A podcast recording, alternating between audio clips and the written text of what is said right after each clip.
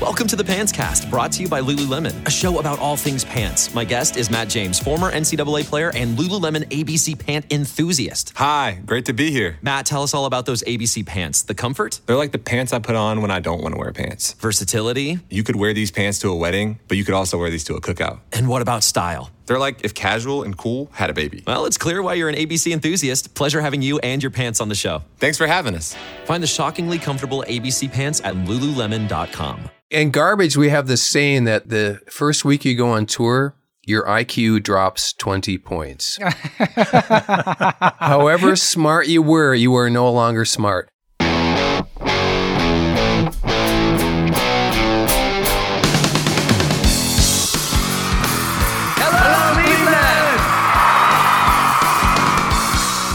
Your speakers up to 11 because it's time for Too Much Effing Perspective, the podcast that asks musicians and entertainers to relive their most spinal tap moments when nothing seems to go right and everything gets kinda weird. I'm your host, Alan Keller, a comedy writer in LA and lead singer of the least heralded Chicago band, The Falling Wallendas. And I'm your co host, Alex Hoffman, former tour manager for Radiohead and lead singer of the least heralded Milwaukee band, The Vainglorious. Our guest today is Butch Vig. Butch not only produced the Nirvana masterpiece Nevermind, the Smashing Pumpkins classic Siamese Dream, as well as albums by the Foo Fighters, Sonic Youth, Soul Asylum, and Green Day, he is also the drummer in the seminal band Garbage.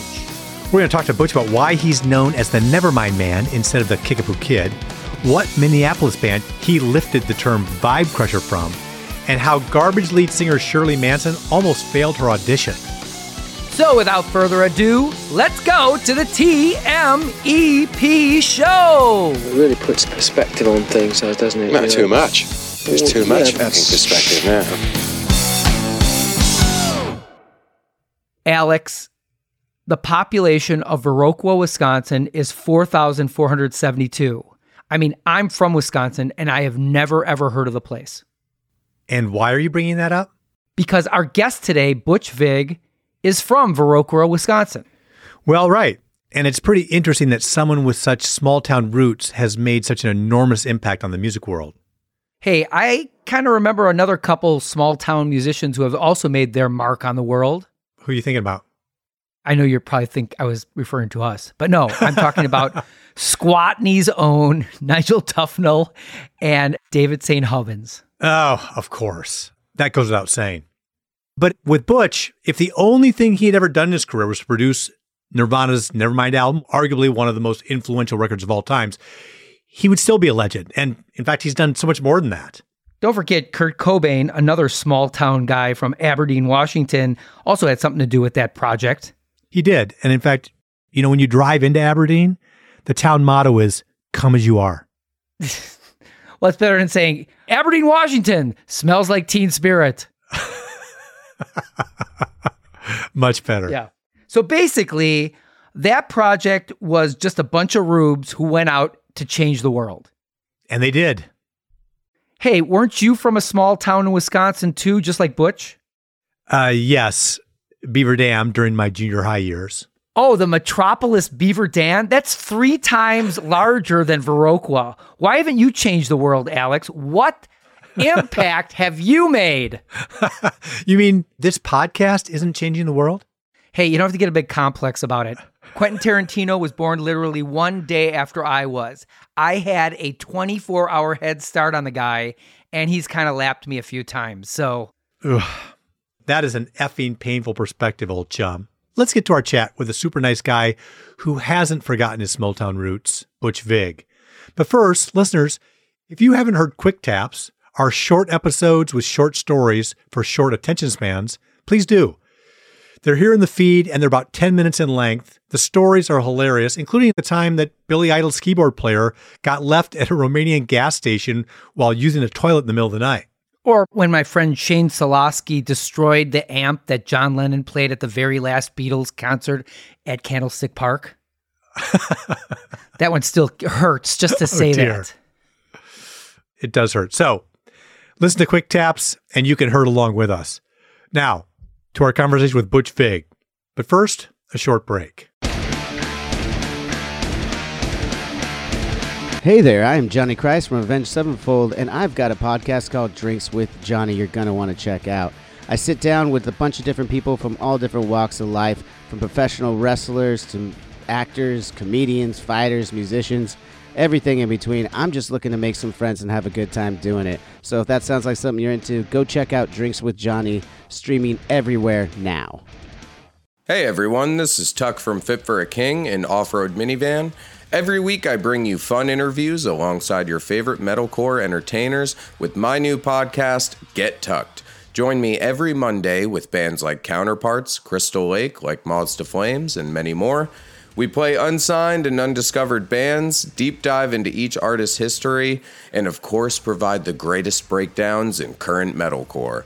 Tune in to Get Tucked every Monday, out now through Sound Talent Media. And now, a man who attributed 90% of the sound on Nirvana's Nevermind album to drummer Dave Grohl, producer Butch Vig. Butch, I want to say up front that we are all UW Madison alumni here. We're all Badgers. We all lived in Madison at about the same time in the 1980s. And I remember your band at the time, Spooner, very well, especially their great album, Every Corner Dance, which was the first album I ever saw out of Wisconsin that got reviewed in the Rolling Stone magazine. And frankly, that gave all of us in the Madison music scene hope. And in the case of my band, Channel 83, false hope. so please tell our listeners a little bit about Spooner. Uh, Spooner was a new wave pop garage band and we started making our own albums very DIY. That's how I learned how to produce really was making the Spooner records. But we had a big following there and we got signed to a couple indie labels. And there was a point we did the song and dance. We met with Capitol Records and Arista Records. This is like 1981 or 82. And it didn't happen. A quick little anecdote though. Clive Davis came to see us play in Chicago. It was one of the weirdest gigs we ever had. When we were doing sound check, there was some feedback coming through the PA. And it turns out there was a disgruntled guy who lived across the street and he was going, check out through a CB radio that was channeled into the club PA and you wow. could not get rid of it. So we told our manager, Peter Love, to go over and distract the guy. anyway, there were six fans in the audience and Clive Davis and his assistant. We were nervous as hell. He didn't offer us an album deal. He offered us a single deal Huh. Which our lawyer at the time advised us to turn down because we were talking to Capitol and Elektra and a bunch of other labels. You know who the producer would have been? Mutt Lange. Mutt friggin' Lange. Of course, Mutt Lange produced ACDC's Highway to Hell, Def Leppard's Pyromania, Graham Parker, the Boomtown Rats, the Cars. That's who he wanted us to go in the studio with. And thinking back, I'm sure that would have been a groundbreaking chance for us to do something, but he probably would have fired me and most of the band and played most of the instruments himself. well, didn't they say Robert and you didn't know that the Robert was actually Mutt Lange? Yes, it was Robert Lange. we found that out years later. It's like, whoa, Clive Davis wanted to go work with Mutt Lange. And, you know, maybe we should have done it. Uh, but uh, like I said, he may have broke us. He may have been too tough. And who knows? It's all hindsight. You still can do a Shania Twain album though because you didn't work with Mutt. So that's good news. that's true. I mean, I love Mutt Lange. He's he's an incredible producer, but it was fortuitous, you know. We were supposed to work with him, and we didn't, and we took different paths, so it's all good. Butch, before we move on, I just want to say how incredible it is that Clive Davis wanted to work with you, considering he's the legend who discovered Bruce Springsteen, Sly and the Family Stone, Pink Floyd, Aerosmith, and Billy Joel, just to name a few. Also, you mentioned Pete Love the way that you and I first met, Butch, was when I was the head of the booking committee at the Wisconsin Union. That's right. I booked your band Firetown. And I remember Pete called me. That was one of my first interactions with the tour manager. And of course, I became one myself. But I remember talking to Pete, kind of advancing the show. And he's like, What day is it again? And I'm like, How does someone not know what day it is? That is so weird. And fast forward three years when I was on the road with Radiohead and the BoDeans and others, I'm like, I never knew what day it was. And I thought back to that conversation going, okay, now I totally get what he was talking about. Yeah. You know, when you start touring or playing gigs with bands, it becomes a haze basically. You know, when we started out touring, this is before the internet and before iPhones and everything, you would wake up in your hotel room and there would be a little sheet stuck under your door. And uh, I would pick it up and go, here's what you're doing today. You're getting picked up here in the lobby here. We're going here for a radio thing. We're going to sound check here. Here's the people on the guest list. Blah, blah, blah, blah. And through your whole day. And then you get up the next day and there'd be another sheet under your door. So it's very easy to turn into lemmings, basically. and garbage, we have this saying that the first week you go on tour, your IQ drops 20 points. However smart you were, you are no longer smart. It's because it's just, uh, I can't describe it. It's just sort of the void of being on tour where you're in this bubble. And there's a reason you do that is to keep everybody uh, on focus and, and getting from point A to point B. Because really that's what touring is. You know that. It's getting from point A to point B there's a lot of things that can go wrong. So the tour manager basically just has to herd lemmings from point A to point B. If our tour manager told us to hop in a van, okay, you guys, we're going to drive off the side of a cliff now and drop into the ocean. We go, okay, let's go, man, let's do it. I used to do that same thing, the daily fact sheet, we called it. And I introduced that to some bands. Like I think with Radiohead, I was the first one to do it with them. And I remember handing Thom Yorke his first daily fact sheet and he took it, he looked at it and he went up to their British tour manager who was also with us. And he's like, Tim, look at this. We need this. but I also used to use it as a weapon. Every daily fact sheet had a quote of the day. So if somebody had pissed me off, I would think about the stupidest thing they had said and I would put that as the quote of the day and then pass that out as kind of like, don't cross me, otherwise I'll be sorry you did that. Oh, yeah. We used to do that too. Our production managers or our tour managers always did that. They'd have quotes on the bottom and, and usually something taking the piss out of us or self deprecating or reminding us how crazy everything is. But humor is good to have on tour you need to remember to have some levity because it gets so tedious and shit happens and you have to sort of look through the day that you're in and get to the next day. So having a good tour manager is very important. We sort of have a rule in garbage for tour managers and our crew. There are no vibe crushers allowed. If anybody is a bummer or just bad attitude, they're out. You're a family that's in this bubble traveling around the US or Europe or around the world. And uh, it's important that everybody has a cool vibe. Of course, Vibe Crusher shouldn't be confused with The Crusher, who was a Milwaukee wrestling legend. But I know that the Vibe Crusher was a manager of another band, right? That's true. Soul Asylum, there was an entity, a person who was in and out of their sphere who they did not like at all. And so Dave Pirner would go, dude, the Vibe Crusher's coming by the studio today. So, no Vibe Crushers allowed, man.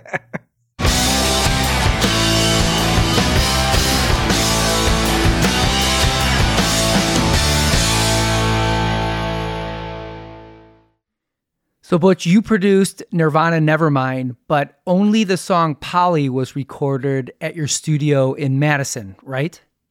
Yeah, Nirvana came before Dave Grohl joined the band in 1990. They came to do what was supposed to be a sub pop album. Oh. That's when Chad was playing drums. Yeah, it's an interesting rock and roll footnote. You're talking about Chad Channing, and most people don't even know that Nirvana had any other drummer than Dave Grohl. Yeah, you know, they spent a week there and we recorded maybe seven songs and a cover. I can't remember exactly, but Kurt blew his voice out on Thursday night. They played a show downstairs at Bunky's, this little Italian working man's club, and there was a little pizza joint downstairs. And Nirvana played there, and like 50 people showed up. Kurt sang so hard he blew his voice out. So we went in the studio the next day and he couldn't sing. So we didn't finish a couple of the tracks. They were supposed to come back about a month later.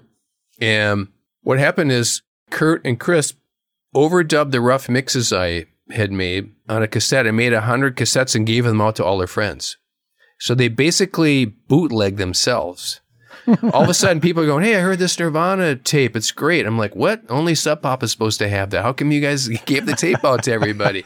that led to a bidding war, and then Nirvana eventually signed with Geffen, and then Dave Grohl joined the band. So it was a year later when I actually went in and recorded Nevermind. Wow. Well, Butch, I want to just talk to you about my little history with Smart Studios way back then. In 1990, I was in a band in Milwaukee called Women's Liberace, and we were looking for a studio to record our album at. And I called your studio in Madison, Smart Studios. And I remember talking to a receptionist there and asking her, What bands are you working with? And she goes, Well, we've got some really exciting acts coming up. There's a band out of Chicago called the Smashing Pumpkins, and there's a band out of Seattle that's really great. They're called Nirvana. And then I said, Oh, okay, that's cool. I've never heard of those guys. Uh, how much do you charge an hour? And I think it was like a couple buck difference between your place and the place I was looking at in Milwaukee. So I decided just to stay home and save a little money. and obviously, in retrospect, um, I regret that very much because for $5 an hour, I could have been recording my album when you were working on Siamese Dreams and Nevermind. And then years later, you know, I'm gonna, I was in the Falling Wallendas and we recorded our second album with you guys. That's right. And I remember being in your basement and on a workbench was a tape that said Kurt Cobain Nevermind demos. And I remember we were just standing there looking at it going, we should just take this. I mean, it's just lying out here. And of course, we didn't. And then you guys had a flood, I think later that year. And I was always wondering, did that demo get washed away and destroyed? No, that demo, by the way, is safe and sound, but we did have a flood. Meanwhile, you could have stolen that DAT and just like bootleg the shit out of it, man. Damn. Why didn't I do that?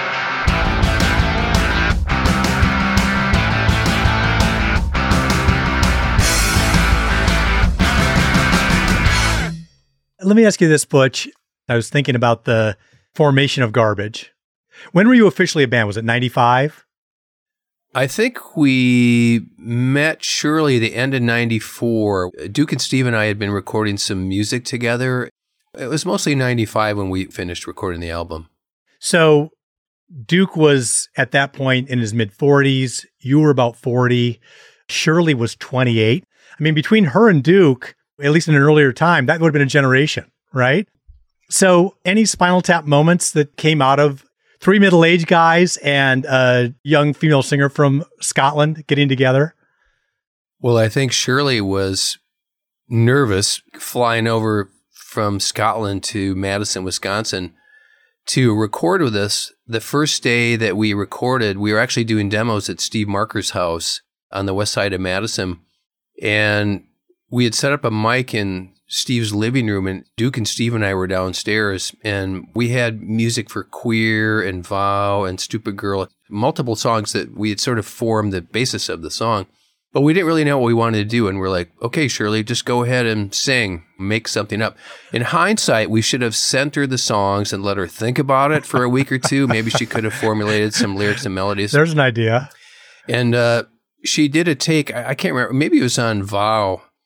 Finished the song, and Duke and Steve and I were in, downstairs. We couldn't see her either because she was up in the living room. And we're thinking, okay, what do we say? Hit the talk back and go, well, Shirley, um, what do you think? Do you want to do another take? And we let the mic go, and she said, oh. And we didn't put the talk back on. And Duke and Steve and I are like, what did she say? I said, Cheryl, what was that? And we realized we could not understand her Scottish accent at all. It was like I did. Basically, what we was just saying, I don't know what you want me to do. I, I, what you want me to do? we're like, okay, well, we're not sure what you should do either. So we'll try another take.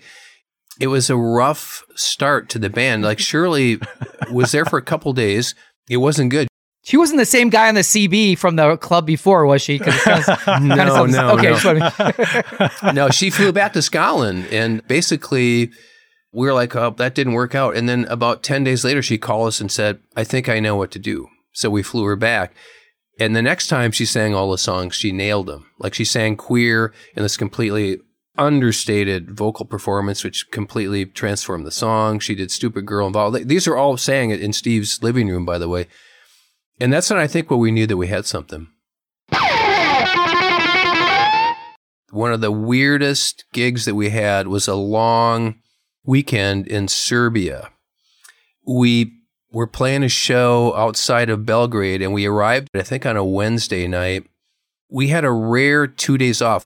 And so what happened occasionally on tour is we had a side band called the Dickel Brothers, which is basically Duke and Steve and me and the crew, we would put wigs on and play really bad heavy metal covers. Occasionally Shirley would join us and put a wig on and she would be Debbie Dickel. But she didn't play this particular show. So we arrived in Belgrade, went to the hotel. It was weird. The first thing they did is said, We need your passports. And they took our passports. So we're like, okay, that means we can't leave the country for a while. And then I talked to the promoter and we went to a costume store and I bought like 15 wigs. and so that night we had booked a small club. And what I did is in advance, I sent the promoter these posters for the Dickel Brothers, which were a photo of the Allman Brothers live at Fillmore. Except we posted our heads on Gregg Allman and Duane Allman. So if you can find a Dickel Brothers poster, it's the Allman Brothers with our heads pasted on it. And we would put featuring members of Garbage and blah, blah, blah. And for whatever reason, the promoter got the word out. So we played the small club, but like 400 people showed up. It was Wow. rammed. And of course, we had a crazy night playing bad 70s and 80s metal and rock songs. We'd all switch instruments and just pull people out from the audience and have them play. It was really fun. After the show, everybody was very well lubricated. Somebody said, Oh, there's a party on this barge. So we went on this barge. This is like 2 a.m.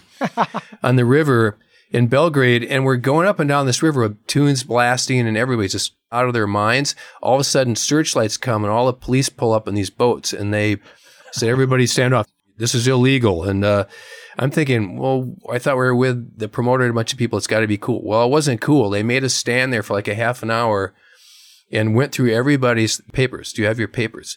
And of course, I didn't have my passport or anything. I'm showing them my Wisconsin ID, my driver's license. Your Packer schedule. It, it was tense uh. because they all had machine guns. They weren't fucking around. They got on the boat. And after about an hour, they let us go. They made us go back to the hotel, which is the right thing to do at that point. Lucky you didn't get a night in the luxury suite at Belgrade's version of Rikers Island. what happened next? So the day of the festival, we got up and the festival was in Novi Sad, which I think is maybe an hour and a half or so outside of Belgrade. It's called the Exit Festival, and it's a very famous festival in Europe. Uh, you know, it still runs to this day. It's been a festival for uh, many years now, and it's in a fortress, like a medieval fortress. And so we were driving on, the, on a highway and it gets to a smaller road and then we pull off the smaller road and it's a dirt road and you start to drive down this path and the first thing I noticed it was like a zombie apocalypse because the Oh, no. kids were really effed up. They've been drinking all day and they're sort of staggering around like like a zombie apocalypse. And I could see the fortress and the road got narrower and narrower and then we had to do this winding dirt road to the top of the fortress and got up there and once we got up there and looked down, it was astonishing. It, it- it's this giant fortress, and in the middle of the fortress, there's like thirty or forty or fifty thousand kids just going mental. Wow. Wow. So it was all good. Now there's no dressing rooms up there, so we had tents. they put up tents on the top of the fortress on the cobblestone on the top. So we're like, okay, this is cool, man. This is going to be a great show. And I kept going out watching some of the bands playing. And uh, right before us, about 9 p.m. or so, I went out to see Ian Brown from the Stone Roses play. We were, you know, I'm a big Stone Roses fan. Shirley was a massive Stone Roses fan. So we went out to see him play. And in the distance, I saw these gigantic storm clouds rolling in and lightning. And I'm like going, oh man, this is going to be bad, really bad. And within about 45 minutes, the storm completely blew over the fortress. And we were supposed to go on around 11 p.m. or so. And it was one of the most crazy storms ever. We ran back into the tent, and we're in a tent on top of this fortress. There's like 70, 80, 90 mile an hour winds and just massive lightning, which seems like it's right over your head, just landing right on top of the fortress. All of a sudden, all the power goes out. And our production manager, Butch Allen, another Butch in the band, said, We got to shut this down. And our crew and the local crew is scrambling to get the lights out of the towers, get the PA, everything down. It was crazy. It was like a tornado had swept through. Now it's about midnight, howling wind, and we're thinking we can't possibly play. They've torn the whole stage down. Butch Allen went into the production tent and sat down with some of the members of the crew there, the local production, and said, Okay, we're going to get out of here. You know, obviously we can't play. It's just a crazy storm. We need to get the van and get down this dirt road out of the fortress and get back to Belgrade. And one of the guys in the production offices opened a door and pulled out a gun and put it on Wow. the table and said, You're going to play the show. And there was a pause, and Butch Allen said, You're right, we're going to play the show. so about a minute later, he comes through the tent, flaps open, and comes in. Hey guys, we're playing the show. We're in a holding pattern. We're like, What? It's midnight, and we don't know when the storm's going to blow over. So we sat for about two hours while this howling storm pounded us, pounded the tent. And the local reps from the label had come in, these lovely young women who were like clearly drinking a lot of shots and tequila and beer. So everybody's getting really loopy at that point. First of all, we're thinking we're not going to play. We're just going to go back to the hotel. When it became obvious we're going to play, we're like, oh shit, we got to keep our shit together. I grabbed a piece of plastic to cover my body and went out on the edge of the fortress on the all the rocks looking down the ledge and it was pitch black and when the lightning would strike I could see 30,000 people in there going "Ah," like just going crazy. Oh, boy. They were waiting for the music to continue. It was absolutely incredible. It was kind of scary. And a lot of the dudes had taken their shirts off. They're just going ah, like these crazy people. And the lightning kept pounding and the hail and the rain kept coming down. At 2 a.m., it stopped. So that time between midnight and 2, we sat in this tent trying to hold the tent down from flying off the top of the fortress. and the funny thing is, Ian Brown kept coming in and said, Take my picture with me, Shirley.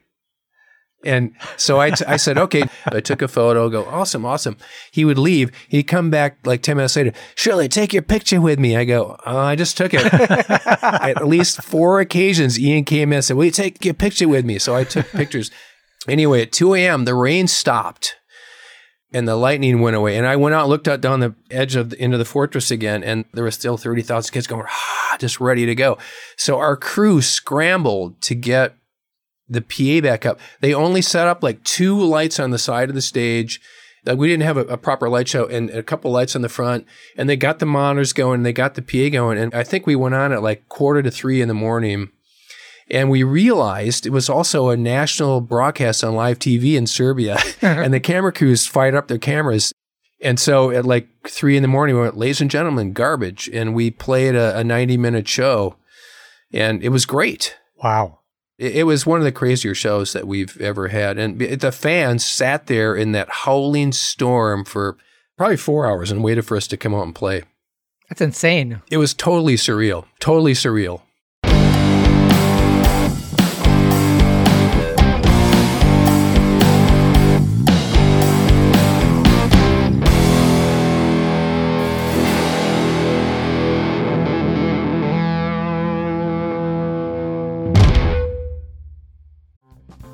Hey, this is Aaron from No Simple Road. I'm inviting you to come hang out with Apple, Mel, and I as we talk with the musicians, artists, chefs, authors, and beyond from the world that turns us on. We're reaching into the improvisational music scene, the psychedelic culture, the festival world, and getting to know what makes the people tick that create those scenes. Come join us on the long, strange trip over at No Simple Road. Hello, Tom May here, host of Future Friday. I've spent the last 15 years on the road with my band, The Menzingers, where I've met all kinds of wild and fascinating people. So I started a podcast. On Future Friday, I talk to fellow musicians about the moments that made them, their passions outside of music, and the curiosities that tie us all together. I've also talked to the likes of UFO researchers, magicians, soldiers, and documentary filmmakers, and I'm constantly searching for folks that can shape and change our view of the world. You can check out Future Friday wherever you like. Hey, listeners, you get to decide for yourselves if there's a reason Alan and I are unheralded musicians. At the end of every episode, we play a song from his band or my band. So stick around. Butch, what is your favorite moment in This is Spinal Tap? Hello, Cleveland. Because we have been there in garbage many, many times. I can't tell you how many times we've got lost getting from the stage to the dressing room or getting from the dressing room to the stage. And usually you panic more when you leave the dressing room and you can't find the stage. And that has happened to us dozens of times over the years. We, I mean, Garbage has probably played over a thousand shows. I think I've probably played in all the bands I've been in about 3,000 shows. Unless you're in a small club and you walk upstairs and get on the stage, that can happen a lot if you're in a theater or a hall or an amphitheater because there's no sense to how the layout is. Early on in Garbage, we played a gig in Vegas and the tour manager's like, okay, you got to all get to the dressing room at X amount of time. And it's just basically go down the elevator and go down hall C and go up the blah, blah, blah. All of us got lost separately. Like, we're like, okay. Uh, I went down the elevator to see, and then I started walking around this maze of corridors. If you've ever been in the basement of any casino in Vegas, it's insane. It's just miles and miles of corridors that go nowhere. and, uh, it happened to us a lot, and it still does. That's why I say we have a tendency these days to only follow our tour manager. He'll go, okay, we're going to the stage, meet outside the dressing room at this time, and then we're going to the stage at this time, because otherwise we get lost. I always felt like that was my responsibility. If the band gets on stage, your day is largely successful, right? Yeah, that's a hit, man. You're a superstar if you get the band on stage. And Spinal Tap actually says that as they're doing circles around the boiler room. That someone says, "Where the fuck's Ian?" Right? Like Ian was probably actually trying to do the business of the band, but what they needed is their guide at that moment. I don't know, you're backstage and you're daydreaming in your head or you're in a conversation with somebody. And so all of a sudden you walk somewhere and go, where am I? It, it, you know, it's part of the nature of going on tour. Remember, you guys, your IQ drops 20 points when you go on tour. The problem, though, is it never goes back those 20 points. You know, so if you're lucky, it might buy back 15 of those points. tour after tour. Well, the net losses are big for me, man. I've done a lot 3, of 3,000 gigs. Yeah, 3,000 gigs, one point at a time. So speaking of this last tour, your longtime manager, Paul Kremen, who helped us set this up with you, and we're appreciative of Paul's help, he mentioned to me that garbage tours are usually really smooth. This last one was so hard. And I know you guys had a couple of shows got canceled due to COVID and things like that. Since this is, should be relatively fresh in mind, give us a couple of Spinal Tap moment situations off the summer 2022 tour. Well, we start the first third of the tour opening for Tears for Fears and big outdoor amphitheaters. And it's strange going out with COVID because we don't wear masks when we're on stage, but backstage, a lot of times you have to. And that part of that is just the nature of trying to quarantine, make sure everybody's safe. And we made it through that first third. And then the middle third was doing our own shows. And I think the second or third show we played, this theater outside of Pittsburgh, and it was amazing. It, it was a headline show for us. And uh, there were probably 1,500 or 2,000 people in there. It was rammed, absolutely rammed. And we'd been used to playing these amphitheaters where there's the barrier and the front seats are maybe back six or eight or 10 feet or whatever. There was none of that in Pittsburgh. And it was great. The crowd was screaming so hard during the show. It was louder than the PA. All of us on stage were like, oh my God. It was a sort of Beatlemania Awesome. moment. It was hardcore garbage fans. So it was great for us. Two days later, all of us got sick, Yeah. except Shirley. Shirley had COVID, I think, back in February or March, and she was fine, but the rest of us all came down with COVID. During COVID, you want unenthusiastic crowds. yeah. Yeah, and you're already in a bubble and isolated from being on tour, and then you have to stay in your hotel room by yourself for a week or 10 days. And that was totally surreal. Not very much fun. I, I don't really know what this has to do with Spinal Tap other than. Um, well, you needed one. You needed a spinal tap. yeah. The thing is, the 44 gigs that we played this summer were incredible because the audiences were amazing and we had so much fun playing. And we could see in the fans that they were also starved for hearing live music. You know, after everyone was basically in isolation for two years. So it was really special. It was a great tour. That's great.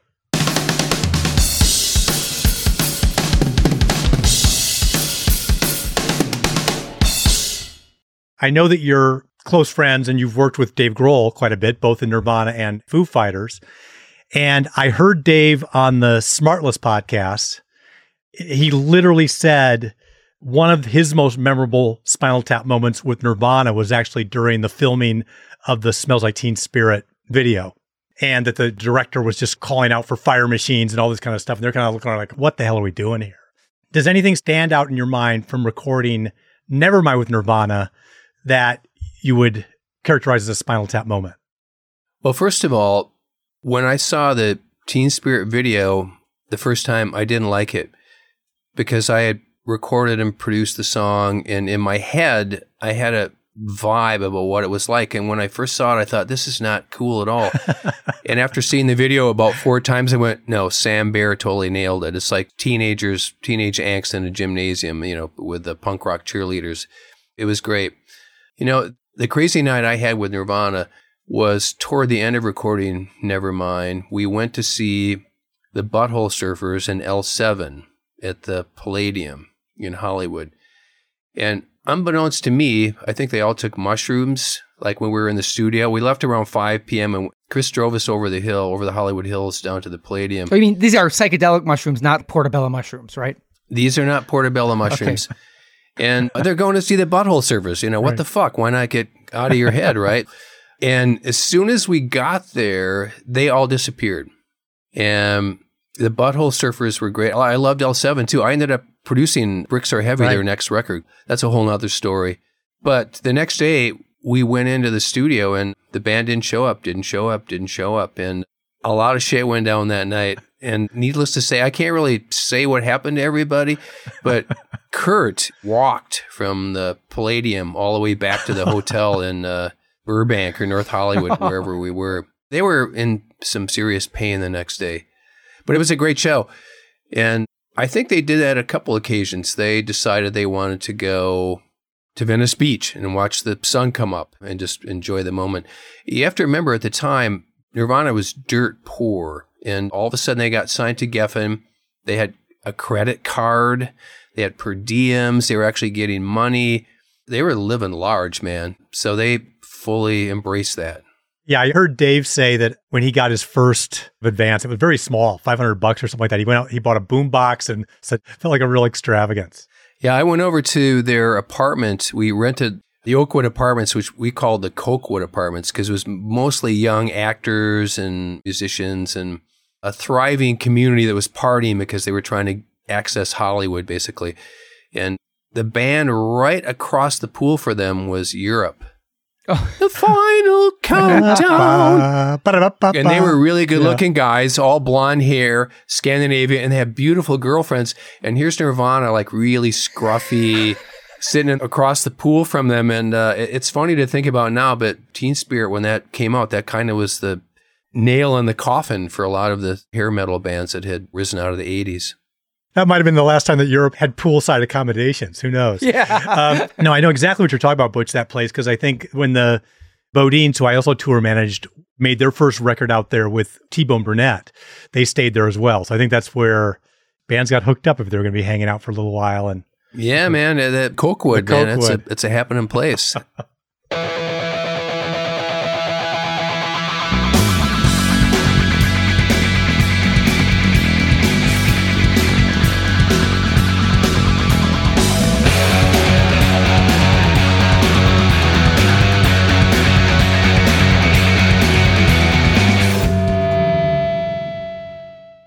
You're a drummer and you've worked with some of the best. You've worked with Taylor Hawkins, you worked with Dave Grohl, you worked with Jimmy Chamberlin. How do you approach other drummers? I'm basically a very meat and potatoes drummer. I never really practiced to be like an incredible showman. I always approach drums from being part of a song. And uh, I still think I do that as a producer in the studio. But when I work with guys like Jimmy Chamberlin or Dave Grohl, their drum chops sometimes lead to hooks, and a hook can be a fill or they do a little hiccup thing in a pattern if there's syncopation. And I key on that. And part of it's because I'm a drummer, I guess, but it's important to me that the rhythm feels good. But when a drummer is good enough to play these little idiosyncratic things that are part of their personality that fits in a song, I usually have a tendency to embellish them and bring them out in the song. I'll just tell you, I actually asked a mutual friend of ours and a great drummer in his own right, Matt Walker, what he thinks of your playing, and he texted me this. Even with all the loops and programming, Butch's feel on the drums is a big part of Garbage's sound. The way he swings and swaggers over the electronics is difficult to replicate because it's not just about playing tight to a click, it's about knowing the inner workings of the loops and sequences and how to glue it all together. Those are very kind words from Matt. I love you, Matt. Mm, kisses.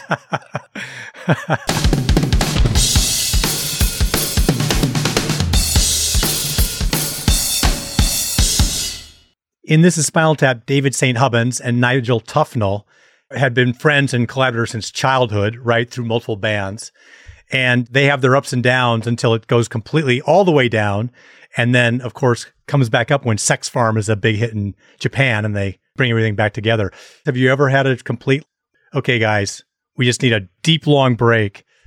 Oh, man. It, happens all the time. I mean, in garbage, we are very self deprecating and we kind of take the piss out of each other for that very reason because any day you're in the studio or on tour, you're on the verge of becoming Spinal Tap. All the cliches in Spinal Tap are true. And any band will tell you that. They just totally nailed it. The important thing is to realize when you're going into that moment and then try to stop it. and uh, that doesn't always happen. I mean, you know, like any band, garbage, we get into arguments over songs, uh, what the direction should be like, what the vibe is like, if a part is cool or not, uh, you know, all sorts of things. Duke and Steve and me and Shirley, all of us are extremely opinionated. So it's not easy to uh, work your way through those. Like I said, you have to recognize those and go, okay, you guys, let's try and raise our IQ five points right now and see if we can figure this out. Speaking of opinions, I had a crusty old bus driver once say to me, Opinions are like assholes. Everybody's got them. I don't want to see yours. You don't want to see mine. but in the context of a band making songs, creating art, you got to share those opinions. Well, we had a crusty old bus driver once who we fired him because we realized he was going to bars in the afternoon drinking beers and then driving us like at 11 o'clock at night, which is not cool, man. No, not at all. But when he left, he said, I left something in your bunk, Red. Oh, no. That's what he said No. to Shirley. And Shirley's like, I'm not getting in my bunk. what was it? Nobody got in the bunk. I don't know. it's still there. It's still there.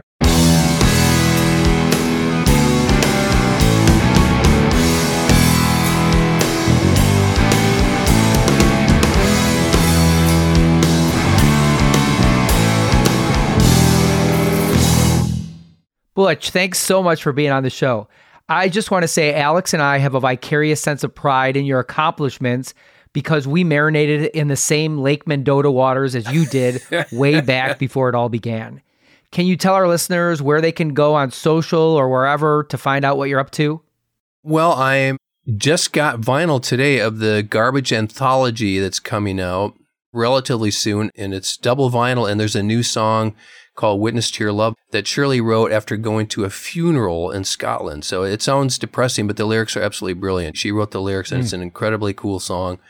Um, the Silver Sun Pickups album came out recently, Physical Thrills, and when we finished the record, we formed a side band called SSVU, Silver Sun Vig Ups. And we have a single coming out, and the single is called David Lynch Has a Painting Made of Fly's Eyes. And it's pretty badass. Fantastic. Well, thank you very much. Yeah, great to see you again, Butch.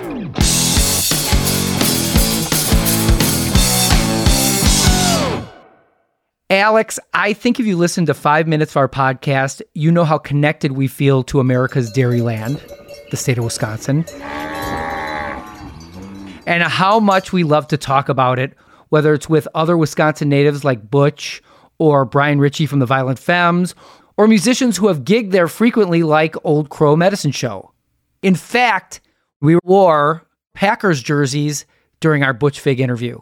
Yeah. And in fact, he was bummed that we didn't give him the memo ahead of time so that he could join in. But, you know, I comment often on the cheesehead diaspora. I do think that we just find Wisconsinites everywhere. There's something else about it too, is that Butch's success feels like my own, not to him, but to me, you know, because I was a fan of Butch's in the 1980s, early 1980s, right? When I went to school in Madison. You know, I have a connection to Butch for almost 40 years. And you too, you dealt with him when you were booking at the Union, which just gives us some kind of, this is a Yiddish word, nachas, pride in their accomplishments because Lord knows I have none of my own. Yeah, you and me both. I mean, I, that that is true. I g- got to say, with Butch, it actually made me really happy to think about and learn more about a guy who literally has had success and shared in that success with some of his oldest, dearest friends. He's known Steve Marker and Duke Erikson for decades. and they've had different businesses together, different bands together, and they stuck together and have found this great success. I truly love that. I think we'd both agree that it was just a pleasure and an honor to reconnect with Butch. And now we got to go on the hunt for our next Cheesehead star. Oh, here we go. Steve Miller, Boz Skaggs, Bon Iver, Shirley Manson, honorary Wisconsinite. Cheeseheads Unite! Thanks to Butch Vig for taking us on a tour from Madison to Pittsburgh to Atlanta to Belgrade to LA and back again. And many thanks to a person with a very unusual job title, Garbage Manager, Paul Kremen, for helping us to arrange this conversation. Too Much Effing Perspective is a Milwaukee Talkies original. Our editor is Gretchen Kilby. Our music composer is J.K. Harrison. If you like the show, please follow us and leave a review on Apple Podcasts. You can join our mailing list on our website, that's tmepshow.com, and follow our socials on Instagram, Facebook, and Twitter at TMEP Show.